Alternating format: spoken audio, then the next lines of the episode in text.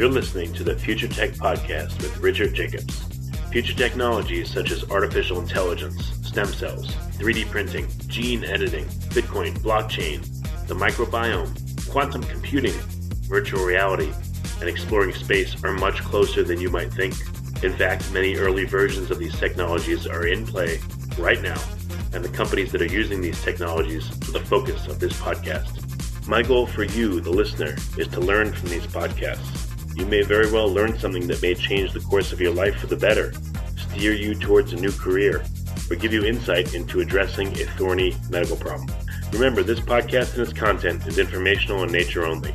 No medical, tax, legal, financial, or psychological advice is being given. If you've enjoyed the podcast, please listen, subscribe, like, and tell your friends about it. Thank you.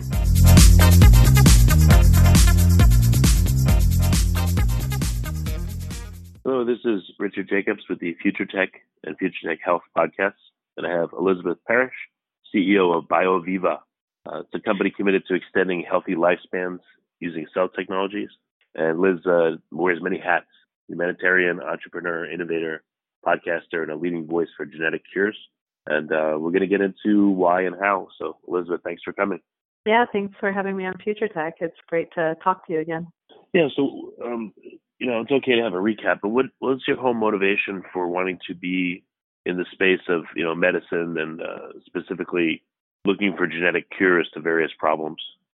All right. So what got me started in this area, uh, in a, a way as I can possibly say, is you know my my son was diagnosed with type one diabetes after I had uh, done two years of of area research in the area of stem cells.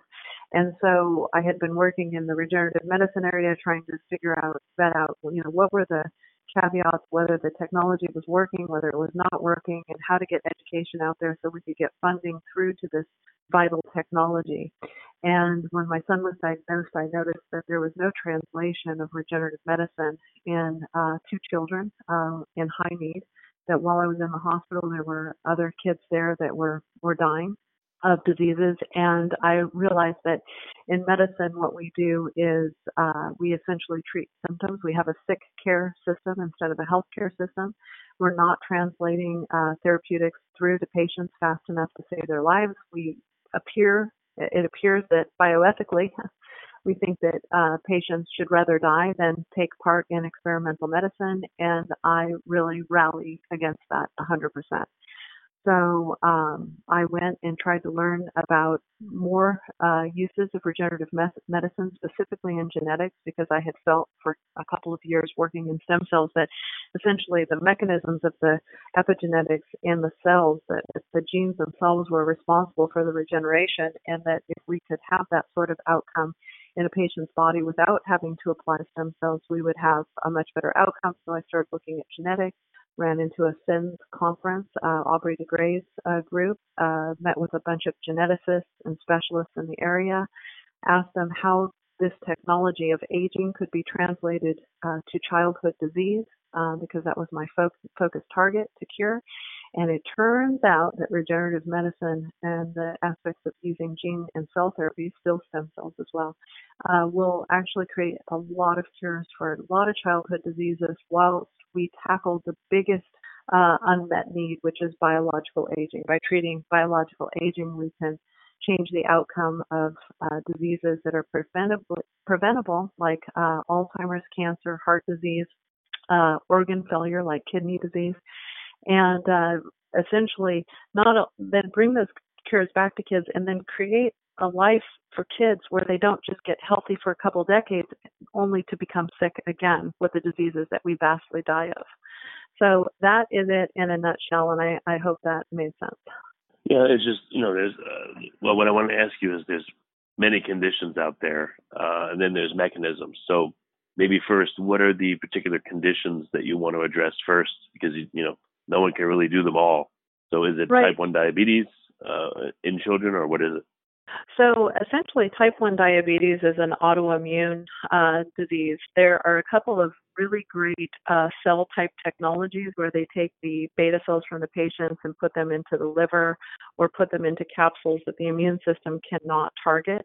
The cure for it, though, will vastly be in affecting genetics. We're not there yet. It's called a complex disorder where we're at in treating complex disorder is more on the lines of treating aging with regenerative type therapies, which these, those kids will need as well. So when we look at biological aging, we're looking at the hallmarks of aging. And you're right, not one treatment is going to treat the hallmarks of aging. So we're, we have a platform, uh, it's called Integrative Health Systems, that essentially gives people access to a myriad of different types of regenerative gene therapies uh, that they can participate in to help uh, find the gene therapies that work in certain aspects of the hallmarks of aging and then work those back into treating a multi-combinatorial gene therapy uh, that will treat um, disease. But each one of the gene therapies we look at treats a childhood disease. So if you're you're wondering where these would work, so when you're looking at a regenerative therapy, we're talking about creating one treatment that affects all of the diseases of aging. And each one of the treatments we look at actually is also has an effect of treating a childhood disease. So if you're one of the gene therapies we look at is telomerase induction. So the telomeres are the caps at the ends of your chromosomes and they shorten with each cellular division. One of the treatments for aging will have to be dealing with this problem of uh, cellular senescence and cell proliferation. So you need long telomeres or else the, the cells stop dividing. So that treats biological aging. That if we can keep the telomeres long, we'll very likely um, keep a healthier epigenetic state in the cell and avoid things like cancers and um, other diseases like cardiovascular disease and Alzheimer's that are associated with short telomeres. But we can also treat a childhood disease called progeria. That is the hallmark of that disease is the attrition of telomeres. Uh, these kids die in their teens, uh, very young, of all of the same diseases that we die of uh, at much older ages. So it's considered accelerated aging. Another gene therapy we look at is one that increases muscle mass. So in clinical trials, about 8 out of 10 patients uh, have their muscle mass increased in muscular dystrophy states. We're using it for an aging population, but you can see how driving the cost down by treating one of the biggest unmet needs, the whole population, with something like a muscle enhancer, uh, therefore keeping their body strong and making it so they don't uh, die from falls uh, associated with frailty, which I just said at the bedside of someone who who died that way uh, last week. Um, it, it by treating the biggest unmet need, we create a really affordable therapy that can also treat muscular uh, disorders, myopathies in young children. And, and it just goes on one after another uh, with the gene therapies that we're looking at right now. We're looking at four different gene therapies.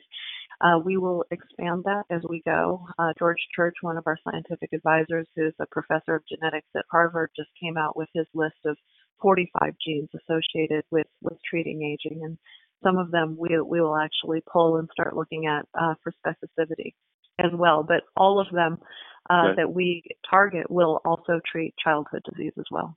Yeah, I would think just initially, you know, if you want to study aging, look at old people, not children. And I know that you want to help help children because you know that population is near and dear to your heart and many people's hearts, obviously, that either have or don't have children. Um, do you think that uh, in the in terms of the study of aging and how to slow aging or reverse it or stop it, where is the most useful information to be had? Is it in studying children or is it in studying old people or what where do you think the best well, learnings will come from there? So the the best learning will come from the biggest cohort, and that will be aging adults. Uh, this is this is the the biggest, fastest way to get there. As far as where you would glean the most information right now, it's in the meta-analysis of research that has already happened. Uh, that's where you would have to go to right now. What we're doing is we're starting to get the first human data on how these gene therapies perform in humans because it's you know a, a one human outweighs a, a thousand mouse studies and two, uh, it just becomes exponentially more uh, uh, relevant. And so right now, our the the platform company that we work with, Integrative Health Systems, which we hope will become a, a, a an accepted, tested system for biotechnology in general. We hope it's the first place investors take companies that they're interested in, that they think are ready for human studies, to find out how drugs work in humans before they start to raise a billion dollars for the regulatory service that that system right now for us, uh, we're preparing to handle the data, but they already have many patients um, who have taken regenerative gene therapies, and then bio the bioinformatics platform of BioViva is going to be handling that data and um, uh, assessing, you know, how how these patients are um, doing, how the how the drugs are performing, the safety, and trying to glean some amount of efficacy and low numbers as those numbers grow. I am no longer the only patient with a dual gene therapy. Um, there are several patients now that um, through that platform who have taken that and we're really excited about handling their data. So you said, okay, you've had dual gene therapy. What have you had done to yourself and what were the effects that you noticed?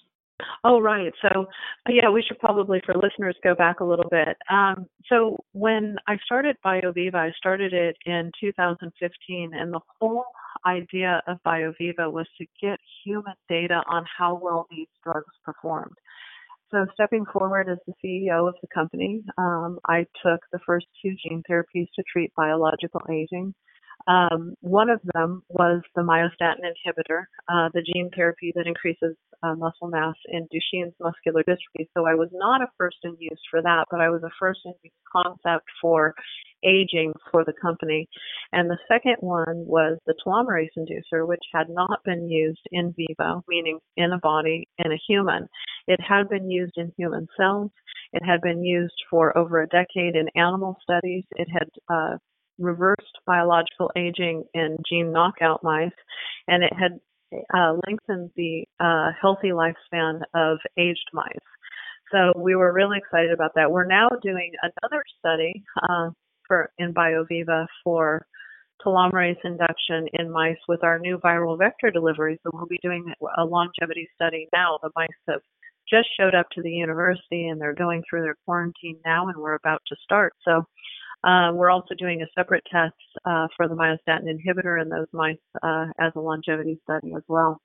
So uh, right, we're so, doing a uh, quick, new delivery quick, quick for that. question here. Yeah, quick yeah. question. So what is a uh, myostatin inhibitor and what is the telomerase inductor? What are those things? Yeah so am I so that's a really good question and especially when we don't have visuals when people are just listening i'm going to try to make this as explicit as possible because a myostatin inhibitor like a lot of people just tune out they're like what is that? Like just stop. I don't even know what words you just said. So a myostatin is a protein in your blood that regulates muscle growth so when you're young and you have a lot of growth hormone, it keeps your body from expending a bunch of energy creating huge muscles that might not be great for your metabolic state, meaning maybe you don't have enough nutrition for all these muscles. So it's a regulator to muscle growth. Um, as you age, that regulator, it becomes counterproductive we start to lose muscle mass at percentages after the age of 30, 35, depending on the person, and it becomes detrimental. Frailty is a real issue with the aging, falls, broken hips, not being able to climb stairs, walkers. You've seen that. That's called palliative care when we start throwing devices at people because they don't have the strength anymore uh, to hold themselves up. That's called sarcopenia. There's another condition called cachexia that happens after um, cancer treatments, and it's also muscle wasting associated with chemotherapy.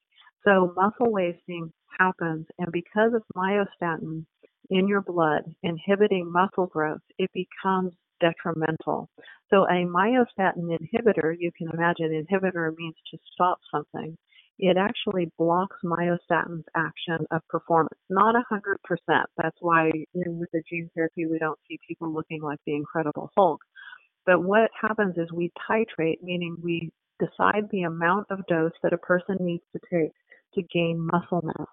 So a myostatin inhibitor is, in the case of gene therapy, is a gene that creates a protein that you can imagine goes out in the blood, it finds myostatin and it binds to it so that it cannot uh, regulate your muscle growth anymore in the way that it did. And again, we don't get incredibly huge bodies from doing this. We get, you know, 10, 20% muscle mass gain uh, from the type of therapeutic doses that are given. And um, so that's what that is.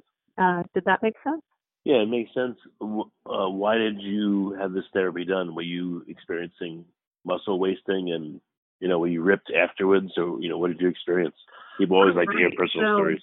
Right. So what what sort of uh, outcome would you get from this? So when I I did it because I was experiencing muscle loss. I was in my 40s uh, when I did the the um, the gene therapy. I was uh, 44, and uh, what happened is what we expect to see happen. Actually, I had been exercising a lot uh, before I did uh, the gene therapy. And after I did the gene therapy, I was on um, some immune suppression, so I wasn't doing a lot of exercising. And then it just so turns out that the information was leaked out of the company that we had treated the first patient. And at that point, I was on a lot of airplanes, not exercising regularly, and still we saw muscle mass increase we not only saw that, uh, we do MRI images before and after. We saw a decrease in white fat, which we would expect with muscle mass increase. The fat between the muscles uh, also decreased.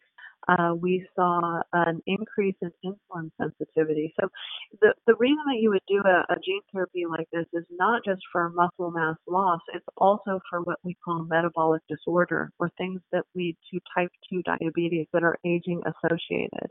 So when you increase muscle mass, you increase insulin sensitivity and you decrease white fat.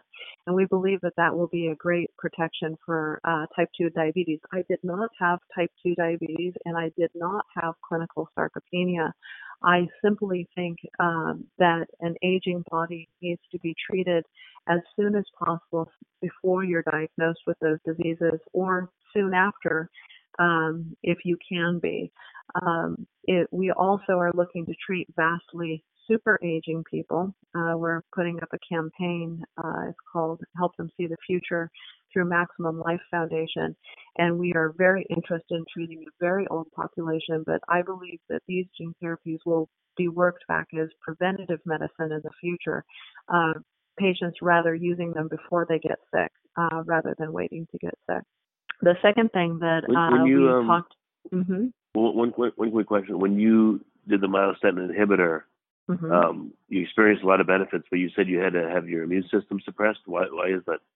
Oh, so for a gene therapy, you temporarily have your immune system suppressed around the gene therapy, and for a few weeks after the gene therapy, you come off of the immune suppression slowly. So the reason that you do that is so the uptake of the gene therapy is uh, the best possible. You don't want to have a reaction to the gene therapy. You want to give the gene therapy time to work. You don't want your immune system scavenging out the therapeutic. And so it, it's not a, a huge uh, immune suppression at all. It's a light immune suppression, but it does it does affect uh, your immune system. You basically um, uh, it has effects on you that you know you don't really, you probably won't be doing a lot of exercising during that time. You're trying to lay low. You're not exposing yourself to a lot of contaminants. Um, and uh, so it, it definitely disrupted my, my regular uh, exercise pattern for a few weeks. But it's no different than, I guess, if you were on chemo you know, from what I've heard, patients have to do the same thing. Unfortunately, isolate oh yeah, it's less that less so than if you're on chemo. That that's much um, more serious. It, it, it, our immune suppression is a little bit more like if, if you're somebody who had a, a, a severe allergy and you went to the doctor and you would take a week, two week long uh, treatment of immune suppression. It's not something that would actually um, make you, um, you know, deathly ill if you were uh, exposed to some uh, minor uh, infection. So yeah, it's it's nothing that severe. I, I, I should probably make that clear. And I'm not trying to be appealing to people at all. I'm just telling you the truth. It's it's not some you're you're not going to be going through some severe process to to go through a gene therapy. Oh, that's good. And then you, you I, I think I still need to explain the yeah. telomerase inducer. Do you want me to do that? I was just about to ask you. I was going to say then you were uh, and you did your telomerase induction. So what what was the reason for that? What was the, you know, what did it do to you, et cetera? Tell me about that. Right. So, why would you do a telomerase inducer? Well, short telomeres are correlated with all of the diseases of aging. Um, they're associated with some childhood diseases as well. We know that critically short telomeres uh, are generally always found around the point of diagnosis. Uh, we know that telomere length is associated with healthy cell division. And so even if uh, uh, you, you could discount everything else, you cannot discount uh, short telomeres in cell division. Cells stop dividing when telomeres get short. And one of the things that is a problem in um, uh, regeneration of the body is stem cell depletion. Uh, we want stem cells not to get depleted, and therefore uh, lengthening telomeres gives them more healthy uh, divisions themselves. So uh, this is a technology that's very exciting. It's a technology that's been around for decades. It it had been speculated, postulated, researchers argue about it, and yet there was no human data. So there's really nothing to argue about whether it works or doesn't work is completely irrelevant until you get human data. And I'm I'm always surprised at uh, people, um, you know, being in these these long debates as to whether a technology works or not when it hadn't been applied. And so uh, I took that technology to lengthen the telomeres, uh, vastly targeting the stem cell populations and dividing cells. Uh, telomere attrition is one of the hallmarks of aging, uh, so it's something that needs to be uh, addressed. It is when you lengthen telomeres, it just amazingly uh, targets a bunch of other hallmarks of aging, and we can talk about those. So, why would you want to lengthen your telomeres? You want healthy cell division you want youthful cells, and it does uh, seem to change uh, the profile of the cell. So it may have epigenetic effects on the cell, uh, creating a more youthful cell. It definitely helps revitalize mitochondria, and mitochondria dysfunction is the number one hallmark of aging that we see across every disease of aging. Uh, it also helps with some cell communication issues and it may in fact help with stem cell depletion and that would be one of our, our major targets is make sure that your body doesn't deplete of stem cells which are your regenerative cells cells that can differentiate into any type of cells that are needed to repopulate an area of your body when there's damage and so that sort of regeneration is something that we definitely want to target and so uh, that is why I took the gene therapy to lengthen telomeres. And to be very clear, the gene therapy is the only known way, uh, assured way to lengthen telomeres right now uh, that we know of. Uh, I'm saying that again, there are different genetic ways to lengthen telomeres. Uh, all of them have to affect uh, the telomerase gene, thereby lengthening the telomeres. And um, I, am basically bouncing this against small molecules. So there is no known uh, small molecule that, that I've ever seen that has research that really reflects that you can lengthen telomeres in any other way. And I'm not a proponent for small molecules because if you have a small molecule that's turning on uh, the H-TERT gene, it's very likely turning on other genes as well. So I think that the gene therapy is the most targeted, best way of actually uh, stimulating telomerase and lengthening telomeres. How do you lengthen telomerase? Are you uh, is there a gene that you're turning on and you're yeah, upregulating the, the expression of it, or how does it work? Yeah, it's called the H-TERT gene, and what it does is it codes for a protein called telomerase, and the telomerase is actually what the um, chromosome uses to rebuild the telomere at the end of the chromosome. That's a great question. So telomere, um, telomerase, and H-TERT, it, it becomes very, very uh, confusing. I know, but H-TERT is the gene. That means the human uh, telomerase uh, producing gene. The telomerase is the protein that the gene makes. Remember, genes code for proteins, and proteins make you. So it codes for a gene for a, a protein called telomerase, and that lengthens the telomere, which is the cap at the end of the chromosome. So what did you experience once they uh, put your telomeres on the rack and, and stretched them out? Right. So what we so when we did testing, we saw telomere lengthening in my white blood cells. So that's the traditional test. That's the most common test. uh, out there. And so we used a traditional third party testing and we continue to test those. We can assume that we uh, targeted a lot of the cells in my body, but not all of them because gene therapy doesn't, it, right today, have the ability to target 100% of the cells. Um, but the outcome that we saw that we think that is associated with the telomerase induction is, of course, the lengthened telomeres and the T lymphocytes. Um, I had a reduction in inflammation in my body that was significant after the therapy. It was about a six-fold decrease uh, from the inflammatory markers before. Um, and I also saw a reduction in triglyceride levels of about 50%. So we would think, we would consider that as uh, correlating with better heart health.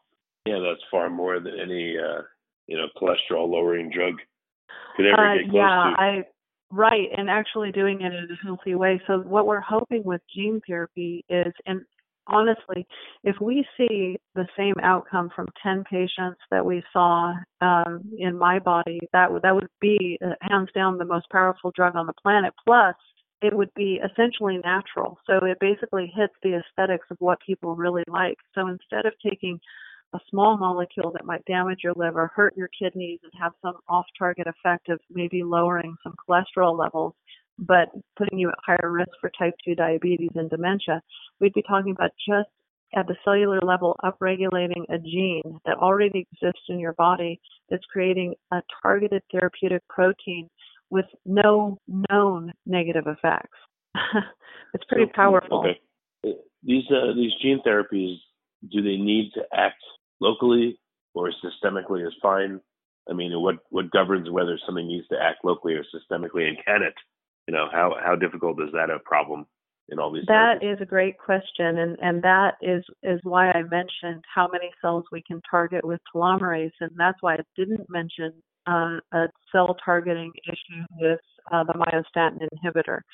So with the telomerase inducing gene therapy, uh, the problem is is telomerase has or the H-TERT gene has a localized uh, effect meaning it's not really shared outside of the cell and it only has an effect on the cells that are transfected with the gene therapy or transduced in the case of the body. So if the gene gets into the cell, it has a beneficial effect on that cell, but it doesn't have one systemically. That's why with the, the H-TERT gene therapies, they tend to be very expensive because they're created in titrations and doses uh, that are as that are trying to target as many cells in the body as possible. The uh, myostatin inhibitor, on the other hand, is a system has a systemic delivery. So it's made if we target it to cells, it the protein is made in those cells, but it's shared out into the bloodstream. So it has a full body effect. Although if you do the myostatin inhibitor and you have it, let's say you had it directly injected to certain muscles, those specific muscles will benefit the most, and then it will have a systemic effect on the rest of the body. But um, so you know you do want to think about targeting if if a person has a, a particular atrophy in a certain area, you're going to have a better response right where you put uh, the the uh, gene itself. There there is the um, new thinking and the new therapies that are coming out that are more systemically uh, uh, given, uh, targeting uh, muscle, uh, skeletal muscle with certain tropisms, so certain uh, vector delivery that are, is specific to musculoskeletal delivery. So, what's the um, what's the particular role of BioViva? I mean, there's so much to do. And to, you know, do yeah, trials, so to get approval. Yeah. Can't one person can't do it all, no matter how much uh, your myostatin myostatin's inhibited. So, what, what's the role of BioViva? What projects so are you working BioViva is a we're a bioinformatics company, so we think that the most important thing is gathering data on what works and then getting those uh, therapeutics that actually work in studies into the regulatory system as fast as possible using the study data as the impetus for um, accelerating uh, trials in certain areas. Uh, the trial, the regulatory area has a 94% failure rate of drugs.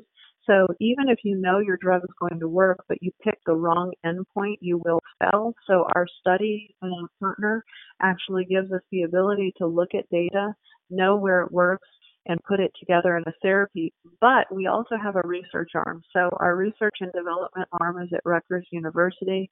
It is for a new vector development that can actually carry, instead of today's most common vector, which can barely carry one gene and a promoter, it can only carry a very small package.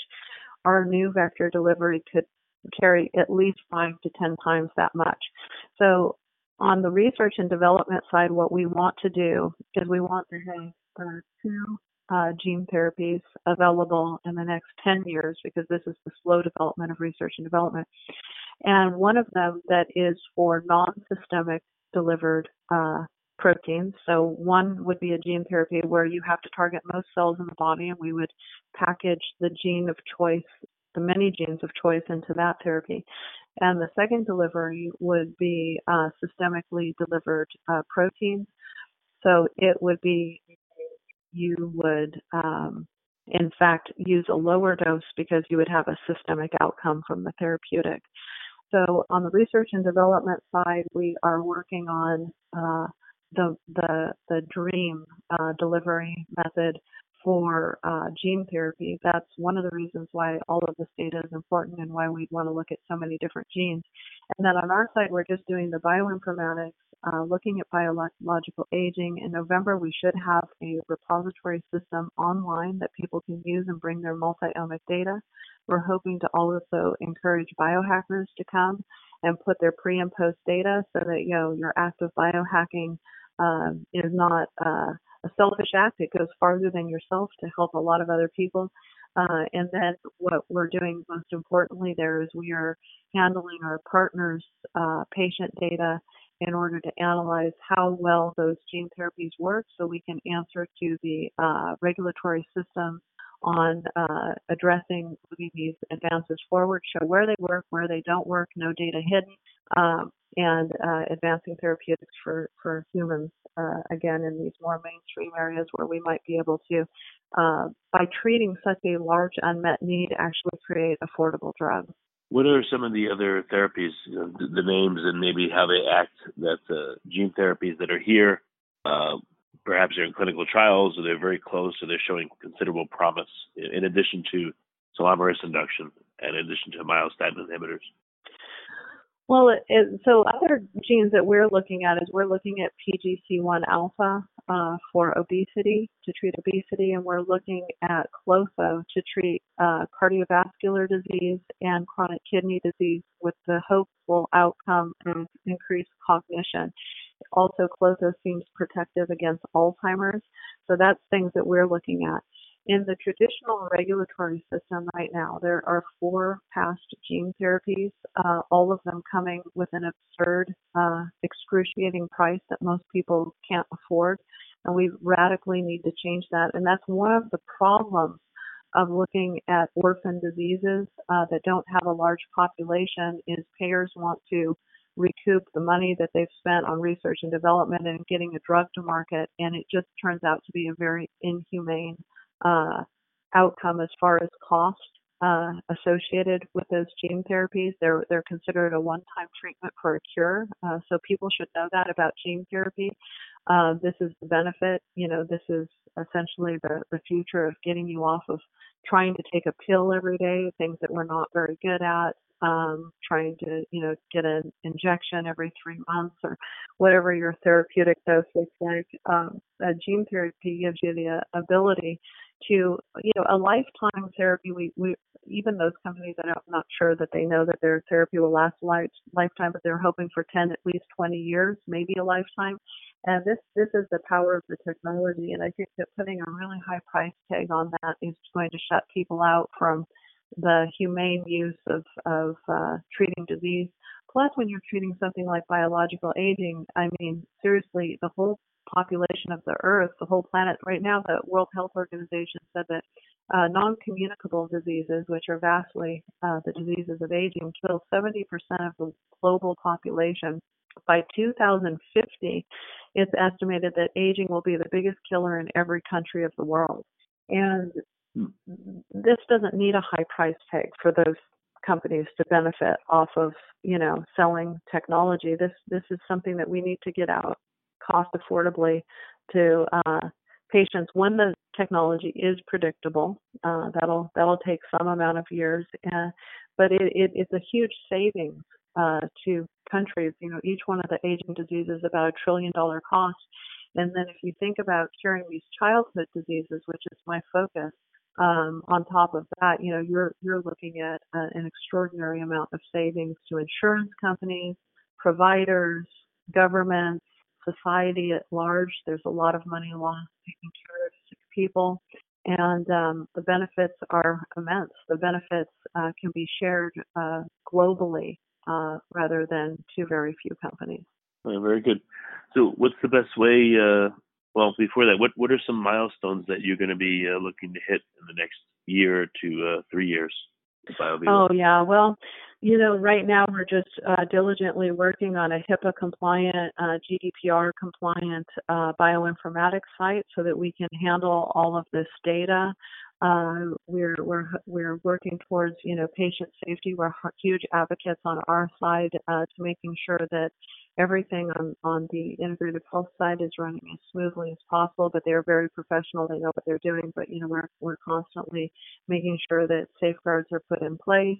Um, we are working on so that you know this year we hope to see 100 patients next year we hope to see uh, 1000 patients come through the integrated health system uh, platform so we can analyze the data on uh, these uh, therapeutic interventions and we hope that to exponentially uh, shoot up year by year um, again, on the bioinformatics side, we have we're working with a couple of groups building the front end and the back end of a, a very secure um, uh, site for patient data. That's that's a big uh, uh, benchmark to get over. And in the research and development, uh, we will be waiting for the first outcome of these studies over the next eight to ten months. Plus, uh, we'll be building new constructs that will be tested of multi-gene delivery uh, with the same vector. So we're we've got we're really busy right now. We are really busy in in every uh, one of the aspects of this company. Yeah, there's a tremendous amount going on. Well, very good. Well, what's what's the best way for people to uh, to find out more? You know, perhaps to read papers or you know see press releases, get in contact. Right. So if you want to learn more about BioViva, go to bioviva-science.com. Uh, uh, you can learn about what we're doing there. Really sorry about the state of the website. We've, if you know a website developer that's really good, please contact me. We've had okay. a couple of not so great experiences, and we'd really like a, a good experience with that. We're definitely ready for that. Uh, so forgive the site, but um, enjoy the information. And if you want to learn more about treating aging, do not come to me, do not come to anyone else. Go and read research papers or hire a researcher to read research papers. You're going to be so thrilled. Like really, really do the diligence and, and then you'll know why we're so excited. Um, because, you know, otherwise you're going to end up in a debate with someone and they're going to go, oh, I don't think that'll work. And then you're, you're really just like bringing it down to opinions. Look at the damn science. It's really good. well, very good. Well, Elizabeth, thanks for coming back. And, uh, you know, again, I don't envy the amount of work you're going to do, but uh, you know, it's for an excellent cause. So thank you so much for what you do and for being here. Yeah, thank you. It's it's my passion. It's my life. I'd rather work than do anything else. So um, I am I am at your service. I am your servant. Uh, please, you know, uh, keep us accountable, ask us questions, keep us diligent, and be excited about the future. And when people want to volunteer and, and participate, you know, please reach out to us. We're, we're always looking for, for an extra hand and extra help. Very good. Well, thanks for coming. Yep. Thanks for having me.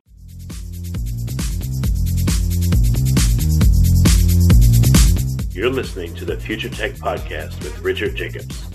Future technologies such as artificial intelligence, stem cells, 3D printing, gene editing, Bitcoin, blockchain, the microbiome, quantum computing, virtual reality, and exploring space are much closer than you might think. In fact, many early versions of these technologies are in play right now, and the companies that are using these technologies are the focus of this podcast. My goal for you, the listener, is to learn from these podcasts you may very well learn something that may change the course of your life for the better, steer you towards a new career, or give you insight into addressing a thorny medical problem. Remember, this podcast and its content is informational in nature only.